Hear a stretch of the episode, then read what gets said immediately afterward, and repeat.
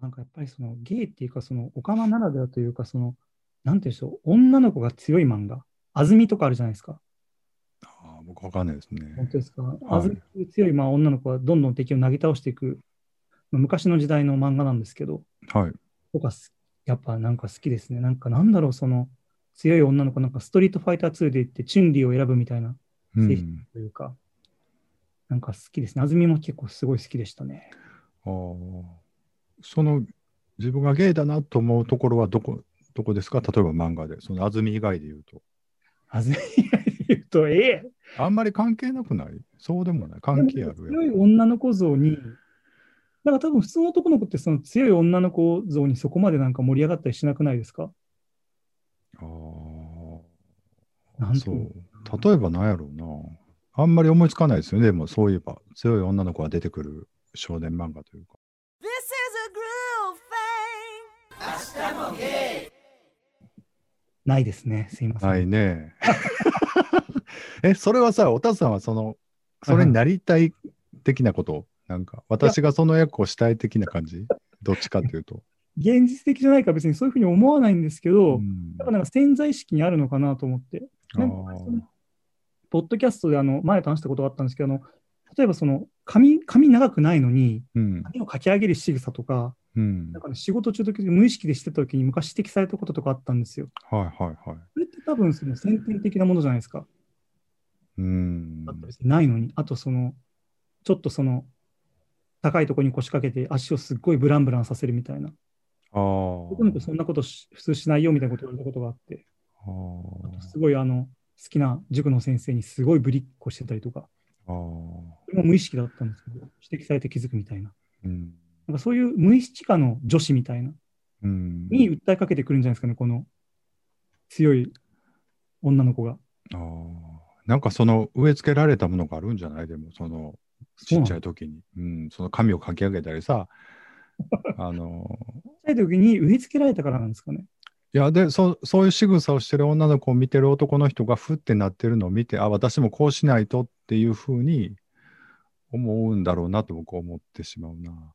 っていうかねなんでかっていうと名を見てるとねだから3歳ぐらいから見てるとほんまにちっちゃい時からそういうのしよんねんあざといのほんまにこの俺にもすんねんで、なんかそのえー脈ないっていうか全く何の効果もない逆にちょっとお前何しとんねんって思うだからそれはやっぱお母さんとか周りの女の子がやってることを見てうん戦略的にそれを選択してると思うんですけど多分それをおたつさんもなんかそのちっちゃい時のなんか幼稚園とかそう小学校とかで学習しちゃってはいはいはい。なんかその仕草を知ってるとなんかいいことあるみたいないやだけ思どうのかな わからんけどはないじゃないですか、その女の別に女の子が男の子を殴ったりするのは別に何とも別に思わないわけで、うんないとも思わない。そうやなうん、まあだからまた別のものなのかもしれないですけどね。うんあれなんかあのこの前映画でアリータってありましたよね、バトルエあンれジ行ン。ったバトルエンジェルいやちょっとわかんないなで、それが多分原作が日本の漫画なんですけど、うんそれもね、あのそういう強い女の子の漫画ですね。ああここれガンムだ。ガンムか。え、ガンムって男の子が主演じゃなかったい女の子ですよ、これ。でもロボットだから、まあ性別っていうのもどうかと思いますけど。や、もともとガンムは。ああ、女の子か。そうか、そうか。これでもめちゃくちゃなんか、ん続編がいっぱいいろいろ出てますよね、漫画の方もね。うん。そうそうそう。そうなんですよ。これもね、めちゃくちゃ強い、規格外に強い女の子の話ですよね、ある意味。うん。そうやな。いや、でもなかなかこう、ジェンダーフリーな世界はなかなか程遠いよね。やっぱり女男って割とはっきり決まってるからな、いまだに。やっぱり人気漫画でもさ、やっぱり、うん、スパイス的に出てくるぐらいですもんね、なんか。えちょっとスパイス的な感じで出てくるぐらそいうそうそう。だから。確かに。まあ、鬼滅の刃とかでも完全にもう古い形じゃんか。なんかもそうですう、うね。ん、兄弟愛とか、まあそうですね。うん、でも、ランマ2分の1とかは水に触っただけで、ね、性別変わっちゃいますけどね。そうそう。だから、やっぱり高橋先生はなかなかね、すごいよね。なんかもう、面白ければ何でもいいやんっていうさ。明日もゲイあの、風の谷のナウシカの漫画は読みました。でもそれ読もうと思って読んでないんですよ、まあだ。ちょっともう読んでみてほしいな、でもじゃあ。めちゃくちゃ面白いんですよね。面白いというか、僕はすごく刺激、うん、面白かったですよ。安いしな、ほんであれ。あの、あの紙ザラザラやし。なんかはいはいはい。なんかあその、うビレッジヴァンガードとかにね結構持ってるイメージがあるんですけどね。そううん。普通に本屋でうあーんる。し、なんか愛蔵版とかやったらなんか紙いいやつやけど、なんか普通のやつはすごい安い紙ではいはいはい作っはてい。るから値段すごい安いから、うんうんうんうんうんちゃんとね、終わりまで書いてあるから、あそうなんのですね。映画うん。が2巻、1巻半ぐらいかな、2巻目ぐらいであそうなんだ、あの後ずっと続くんですけど、うん、結構絵があの細かいじゃないですか。なんか結構ね、多分疲れてる時かなんかに見始めて、途中でやめちゃったんですよね、昔。あーちょっとね、なんかそう読みにくいのは読みにくい、線が多いし、うん、ごめんなさい、確この話、この話して悪して悪かったらカットしてほしいんですけど、はいこの前あの、エッチした人がいるんですけど、はい。宮崎駿さんにそっくりでした。ああ、それは何がですか物が ですか顔ですか、もう。ああ、顔もがのです かすごいことですかっあて、ー作り物はわかんないですけど、本当にあの、あなのんかデーダラぼっちみたいなことなんかなと思って。明日もゲイへそうえ。なんですよそれがすごい衝撃でしたね。あ、ちなみに、ジブリで何が何が一番好きですかジブリですか、うんジブリ。僕、かぐや姫かな。自分、 ごめんなさい。ほん本当ごめんなさい。かぐや姫見てないんですよね。そうやんね。僕もその、見てないやろなと思って言ったけど、かぐや姫は、あの、アニメーションがすごく良かったので、うんディブルーレイを買いました、僕。あ、本当ですか。うん。それ相当良かったってことですよね。なんか、ようあんなん作ったな、思って。思いましたね。なんかセルアニメじゃない感じがして、ななんか作り方もなんか特殊だったみたいですけどね。なんかメイキングとかちょっとしか見てないですけど。うん。結構ヒットしたんでしたっけいや、あんまりじゃないかな。んなんかすごい作るの時間かかった割には、そこまうで。だけど、あの、高畑勲の遺作にはなってしまったのかな、だから。うん、普通に宮崎駿好きですけど、僕途中からあんまり見てないんですよね。う。うんん自分はあの紅の豚が一番好きです。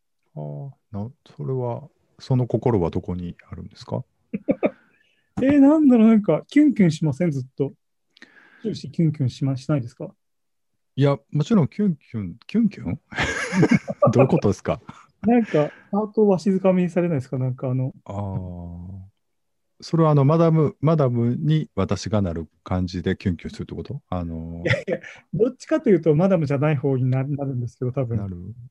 いや誰にもなんないですけど、あなんかそのマダムの心も、その女の子の心も、あとあその、ー。ね、あの主人公のポルコの心も、うん。ギュッとくる感じ、自分好きで、でも、なんか好きって人あんまりいないんですよね。あでも、あれを一番に持ってきた人は、うん僕、中学生ぐらいの時にちょっと習ってたとこの先生やわ。あのへえ30ぐらいの。なんか、おじさんの心をすごい持っていくんやって言って、あれへえは、おじさんへの応援歌なんや言って、すごい言ってたなへえ。うん、言ってなたん。かすごい好きですね、あれ。うん、大人の映画ですよね、あれでもだいぶ。あーまあテーマ的にも。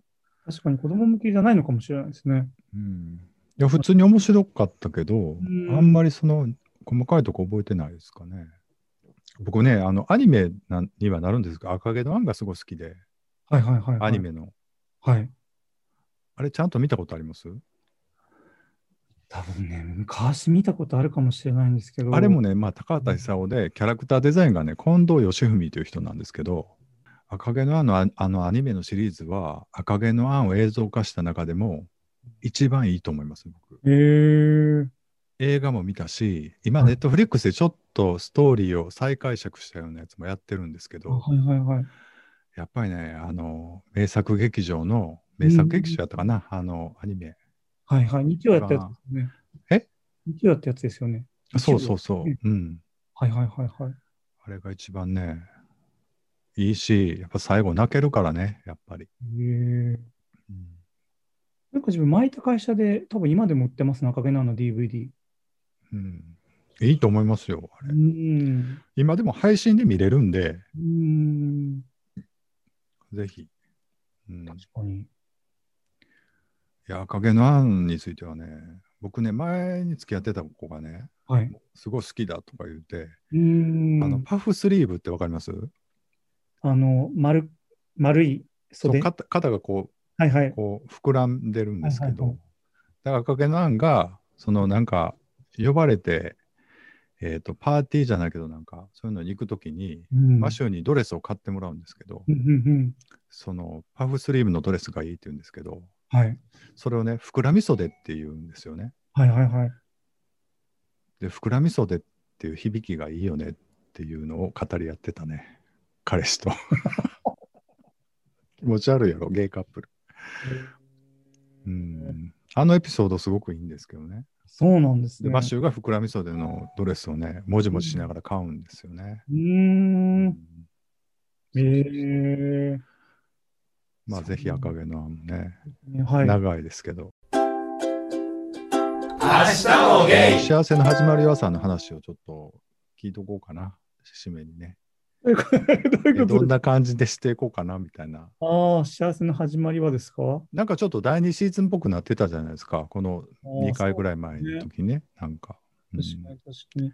まあ、マーヤがね、本当最近特に忙しいんで、うんマーヤの予定次第って感じではあるんですけどね。うんなんかそうですね。でも、ごめんなさい、なんか自分はあんまりその変化がないんですけど、マーヤが今結構本気婚活みたいなモードに入ってきてるんで、うんあれ、楽しみ。割と僕は、その続編を期待してるんですけ ど。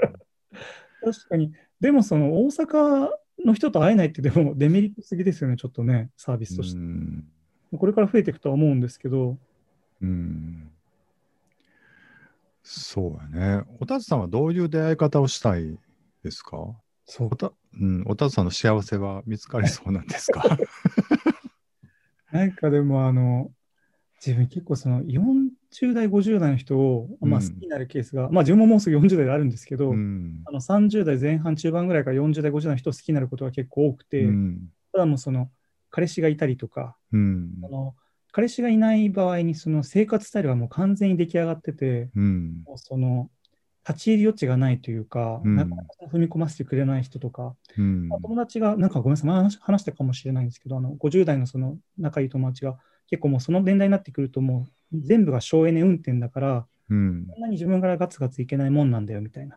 あと、まあうん生活が変わることもちょっと面倒くさいみたいなうのがあんって、なかなかね、その、うーん、いやーでも今ほらフィルター問題もあるやんか。あの、うん、フィルター問題ね。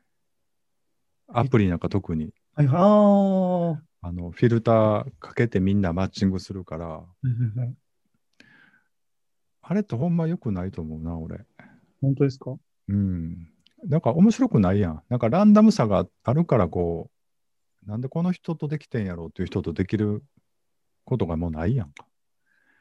確かに自分もその世世の中的にはそうあってほしいとは思うんですけど、うん。みんな結局その外見、外見が比重がすごい大きいじゃないですか。うん。だからその、やっぱそうなっちゃうのかなとは思うんですけどね、いやーそれはもう全然面白くないと思うよ。やっぱり店とか、ああいう、うんうんランダムな人が集まるようなとこで、はいはいはいそういう仕組みがネットでもできればいいけど、やっぱりみんな効率重視になるもんね、なんかね。確かに、でも飲み屋さんでもやっぱりみんな自分のタイプの人しかそういう目ではあんま目に入ってなくないですかもちろんその、あの、仲良くなったりとか、うそん。の興味なかったのがその何段階か上に行く関係性っていうのはあるとは思うんですけどう、ん、恋愛に関しては結構あの自分が見てきたのだと結構なんだろう外見至上主義なイメージがありますけどねうん。あずこさんそのなんだろうその外見がタイプじゃなくても付き合ったりするタイプですかなんか時々いらっしゃるじゃないですか外見タイプというか、外見って変わるやんか。え、外見ってどんなこと言ってる体型とかってこと言ってるで顔と体型じゃないですかね顔って、その時のテンションとか、うーん心の持ちようで全然違うやんか。え、そうそういうことではないその通りだとは思うんですけどただその自分がその会った時の顔じゃないですか。うんやっぱりだからその切り取った瞬間が自分の好みかどうかってことじゃないですか。だから。あ、そうそう、そういう意味では、だから、なんか、顔の、その造作については別にそんなにこういう顔じゃないとっていうの全然ない、僕。あの、そう作家さんみたいな方も多分いらっしゃいますし、あとその、それ以前に好きになってくれた人が好きみたいなスタンスの人も結構いらっしゃるにはいらっしゃるんですよ。あだかあ。それ以上に、もう外見がとにかく天候型っていう人が自分は圧倒的に多いんじゃないかなと思います。ああうん、外見こだわらない、体型こだわらない人もたくさんいますけど。こだわらないっていうわけではないけど、んっていうか、それって変わると思うんですけどね、顔って。え自分でも変えれると思うよ、だから、おたつさんも。そうなんですかうん、そうそうそう。あの、表情的な。ひそうそう、表情、そういう表情をずっとしとけば、野際陽子もずっとさ、あの眉毛の間にテープ貼ってるって言ってたやん、寝る,、ま、寝る間な。どういうことあ、眉間にしわ寄せない。うん、シワが寄らんように。まあ、うんそういうことやっていうか、全然話変わってるけど。はいあの、だからそれは、その、造形じゃなくて、その愛嬌とか、そういうことも。いや、だからそれが造形にも影響してくると思うけどな。違うのかな。そんなことないやろうか。いやでもね、特に年齢ごとにね、あの立つごとにどんどん顔に出てくるって言いますもんね。だからさ、すごい整形したばっかりの時は、すごい綺麗な顔になる女の子たくさんおるけど、うーん。どんどん年、なんか時間経つと、やっぱり元の戻ろうとするらしいです数ね。が出てきて、戻っていくやんか。うーん。だからやっぱり形を作っ、そういう形で出てきたからって言って、やっぱり嫌な顔してる人は嫌な顔になると思うけど、でも逆になんか、うん、でも確かにさ、おたつさんの言う意味的にはこう、世間的にはこう、なんかもう、テンプレートのこういうのが男前でしょ、こういうのが美人でしょっていうのが見せられすぎて、うーん。ちょっとでも私違うと思うと、卑屈になってしまうところはあると思うんですけど、うーんでもなんか、そういう価値観のないところに行くと、全然普通になんか、本当にもう自分が持ってる、なんていうのかな。なんか、見せたい自分をしてる人の方がなんか、魅力的だなと思ったりもするけど、そういう綺麗事を言うを聞きたいわけじゃないよね、でもね、多分いね。や、そんなこと全然ないですよ。僕だからね、なんかその、例えばゴーゴーボーイさんとか、すごい男前だと思うよ。男前だと思うけど、別になんか、その、実際会ったこともなかったりしたら、別になんとも思わへんというか、うん。実際話してみたら、すごいしょうもない顔の人おるやろなと思った。大体おったから、昔。 だから別にそんな。実は見た目でも、なんか前々としての見た目はセンター試験だと。うんだから別に見た目は全然全てを決めるわけではないけれどうも、ん最初の初段階があると。うんででも見た目超えてもやっぱり性格とかが全然合わなかったりとか、本当に全然話して楽しくなかったらもちろんやっぱないですよ、それは。うんだって僕でもね、そうそう、今ちょっといろいろ思い出すけど、やっぱりね、持って生まれてすごいキラキラしてる子は確かにおる ね。うん。でもそれはな、その、多分内面的にもなんかそういうものを持ってる人なんやと思うな。なんかその、うん。で、それは割と何とかしたら身につけれるかもしれないってうんいうふうに思って生きていった方が楽しいかなって思うけど。っていうか、なんやろ。 うん、わからん。何の話やったあ、見た目ね。あ、大事やと思 うよ。 そううんなんか内面もめちゃくちゃ大事なんですけど、うんも大事。うん、内面ね。うんまあ、内面って別に分かるわけじゃないんそでうそうそう。だから内面って言われてもなって感じるものがあるじゃないですか、なんかう、ん瞬もう話した瞬間からとうか、ん話してる中でも。僕でもすごいガンガン飲みに行った行った時は、うん、東京の店って割とカテゴリーがはっきりしてるからさ、はいはいはいはい、そういう意味ではやっぱりあんま面白くないなと実は思ってたりしたかな。やっぱりなんかもう男前っていうかスポーツやってる人ばっかり集まってて、ちょっと外れた人の見に行きにくい店とかもたくさんあったし、なんか、そうそでれすねではちょっと地方に行ったほ時の方がすごい楽しかったよね。なんかいろんな人がおって、確かばにば喋るから。うん。自分もそのタイプを限定してる飲み屋は全然好きじゃないんですよ。もっとなんかその、だからタイプはあるけど、別にその出会いたいと思って飲み屋にそもそも行ってなかったりもするんで、うん。その一緒にいて楽しいのは、もうタイプを問わずに、うんちょっとなんかネジが外れて、まあ、マーヤもそうなんですけど、うんただただ楽しく入れるような人、うんだから変わってる人とかも大好きですし、ただ、そうやなそういうのになると、なんかその、やっぱり、そうは、なんか入れないんですよね。多分ね、でも出会ってないだけちゃうかな、本当カでズすさんは。うん。じゃむちゃくちゃいっぱいおるからさ、あ。はいはいはい。ゲイなんて。東京なんか特にな。だから、うん、うん。まあそうですね。確かに。でも自分本そうやな。当にあの、このハッピーマニア、その前回、前回、そのまだあの、あそこさん読まれてらっしゃらないと思うんですけど、うん。まあその20代でね、本当に恋に爆心する主人公なんですけど、うん。自分多分本当にあのその点に関して同じような感じだったと思うんですよ。うん。若干もうちょっと疲れが来てるみたいな感じがあります。ああ。でも逆にその経験があるから、次の10年というか、あなんか違うレベル、クラスチェンジ的なことだと思うんですよねこ。れ、マサコさんがポッドキャストで40代からの恋愛はね、落ち着いた腰を据えた恋愛ができるって言ったのがあって、それで、それを希望に入れたとう思う。ん。なんか、そうやな。あんまりでも、うんパターン、あ、このパターンかみたいなのが自分で分かってくるところはあるかな、だでも、うん。多分ね。そうなんですね。うん、あ自分自身がやで、相手がどうっていうんじゃなくて、自分のパターン的にも、なんか、あ、このパターン前にも俺あったわ、みたいなうんあるから、そういう意味ではちょっと賢くなってるというか、同じ失敗が、をしにくくはなる。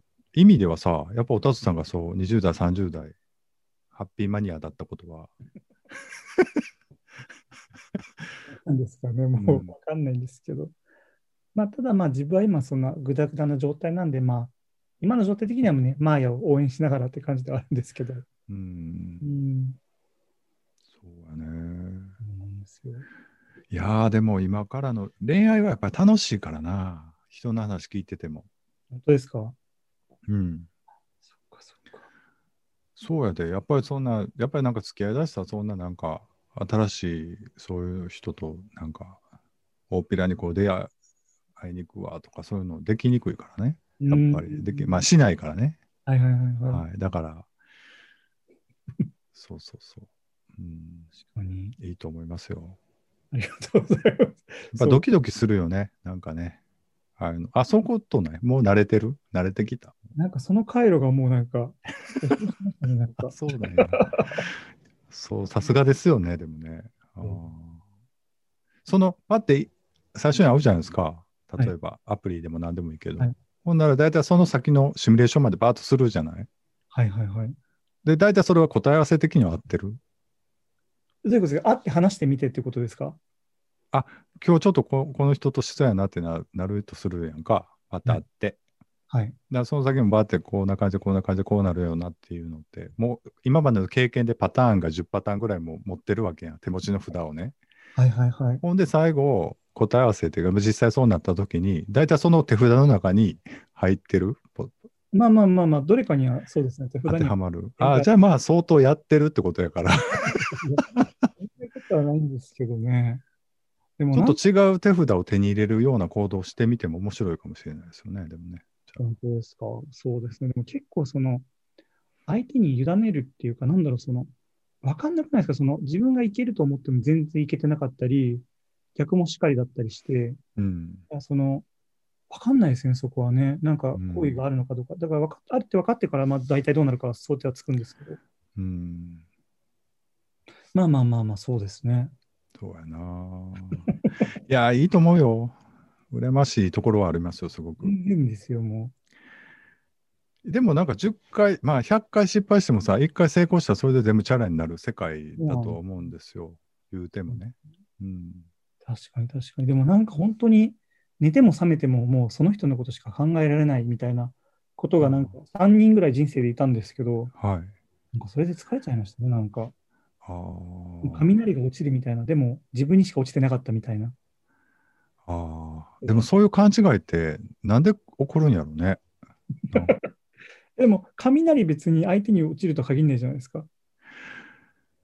いやけど、まあでも、そうそう、同じぐらい、8割ぐらいは向こうもそうなんじゃないかなっていうふうに思う、思って落ちてるわけでしょ。だって。いや、そんなことないです。もう相手の、なんあかあ、、そう。会って1回、2回目ぐらいからもうその相手の声とか、うん。ぬなんか顔とかがもう脳から離れなくなっちゃって、あそのこーとしか考えれないみたいなことがまあ、20代とかあったのかな。ありました。ああ。でもその時はすごい幸せなわけじゃん。もう常に苦しいんですよ、もうなんか。ああ、そうなんや。そうなんです よ。え、何が苦しいのリターンがないから苦しいのいや、なんかその、今こうやって会ってない間にも、その人が他の誰かと恋愛しちゃうかもしれないとか、あと、すだから早く進めなきゃみたいな 焦りがすごくあります。ああ、そうなんやか。もうの、なんか本能で動くみたいな感じでしたね。ああ。そうやな。でもそんな感じで来られると相手は相手でちょっと、あの、何かバリア的なものを張ってしまうかもしれないね、うん最初のうちだったそうらなんねで。すよね。うんこういうもんですよね。そうか。うん。そうなんですよ。だからもう、今私ももう、ゆっくり省エネ運転で。はい。。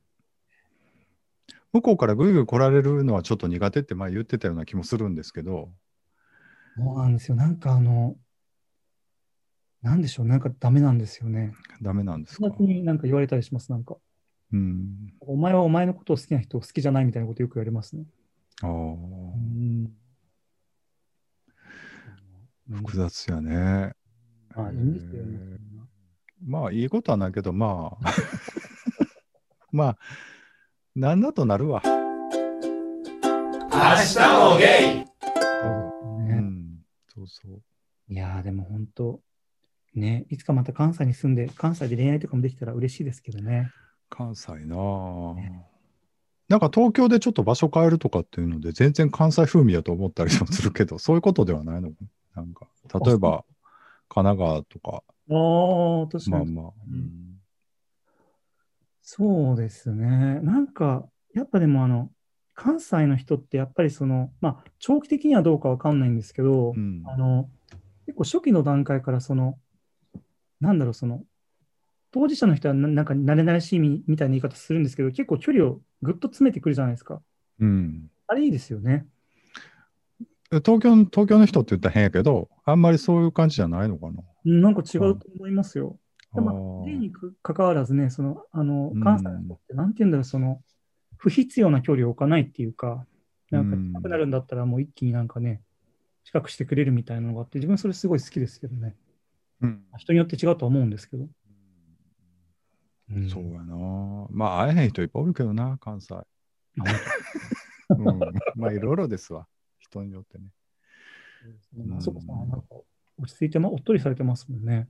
そうやねん。うん。もともと、だから鳥取っていうのが大きいよね。あ僕、だから、小学校の時からなんで、あれですけど、全然、うん。溶け込んでなかったしね、小学校の時って。へえう。んじゃあ徐々に慣らしていくみたいな。徐々に鳴らすというか、まあ、大人、なんか時代もちょっと変わってきた。やっぱり大阪もそんな大阪、大阪しなくなったと思うわ、多分。うん昔の方がもっとローカルやったし、うん。もう柄も悪かったし、東京っぽく、東京っぽくなったっていうか、やっぱり標準的になっていいってると思いますよ。なんか結構みんな言ってるけど、うん、大阪が。うん、へえ。昔の方がもっと変な人多かったし、うん。変なっていうか面白い人な、おもろい人多かったし。うん、なんかねやっぱクレイジーな人といた方が楽しいですよね、毎日が。楽しい限度があるけどな。 車そうのドアが外れた時ぐらいはもうまた違う感じのあそこさんだったんですか、テンション的には。僕、まあまあ、ビッチさんがばあばあ言うけど、まあちょっと気狂っとったからね、あの頃。割とまったりした感じでクレイジーだったんですね、じゃあ。まったりもしてなかったけどな、割そうなんですね。と分からへん。うんへあんまり覚えてないんでね。はい記憶を消しちゃったんですね、もうん、まあ、おたつさんもね、違う面をね、開発してくださいよ。う。ありがとうございます、はね。次回お見せできるように。 ちょっとまた、なんかネタがあったらね、ぜひ収録を。あ、そうそう、幸せさんに僕呼んでほしいんですけど、あの、幸せさんの方になんかね、あの、テーマ決めてちょっと呼んでもうたら僕、また、マーヤさんと。どんな、はいどんなテーマがいいとかあります話したいこととかありますあそこさん。話したいことなぁいや、なんやろう。でも、あれやろやっぱり、どうやって相手見つけるかっていうのが幸せのテーマやから。だから、そう分かった分かった。もう、付き合うまでは、まあ、幸せさんのテーマやから、付き合った後の妄想について語るっていうのをちょっと知ってみる、?3 人でね。付き合った後の幸せの妄想を。わかりました。妄想は全然得意ですね。マーヤも尋問。うんずっとだからどんなことしたいのかっていうのをちょっと記録しとけば、5年後ぐらいに聞き返したときに、うんそうですね。ああーってなるっていう。ーってなりますね、多分ね。うん、そうそうそわかりました。じう。うん、ゃあちょっとねそうそう。だからなんか付き合うまでがゴールみたいな感じで喋ってしまうと、うーん。あれやからやっぱ付き合ってからどう続けるかとかまあそうね。うん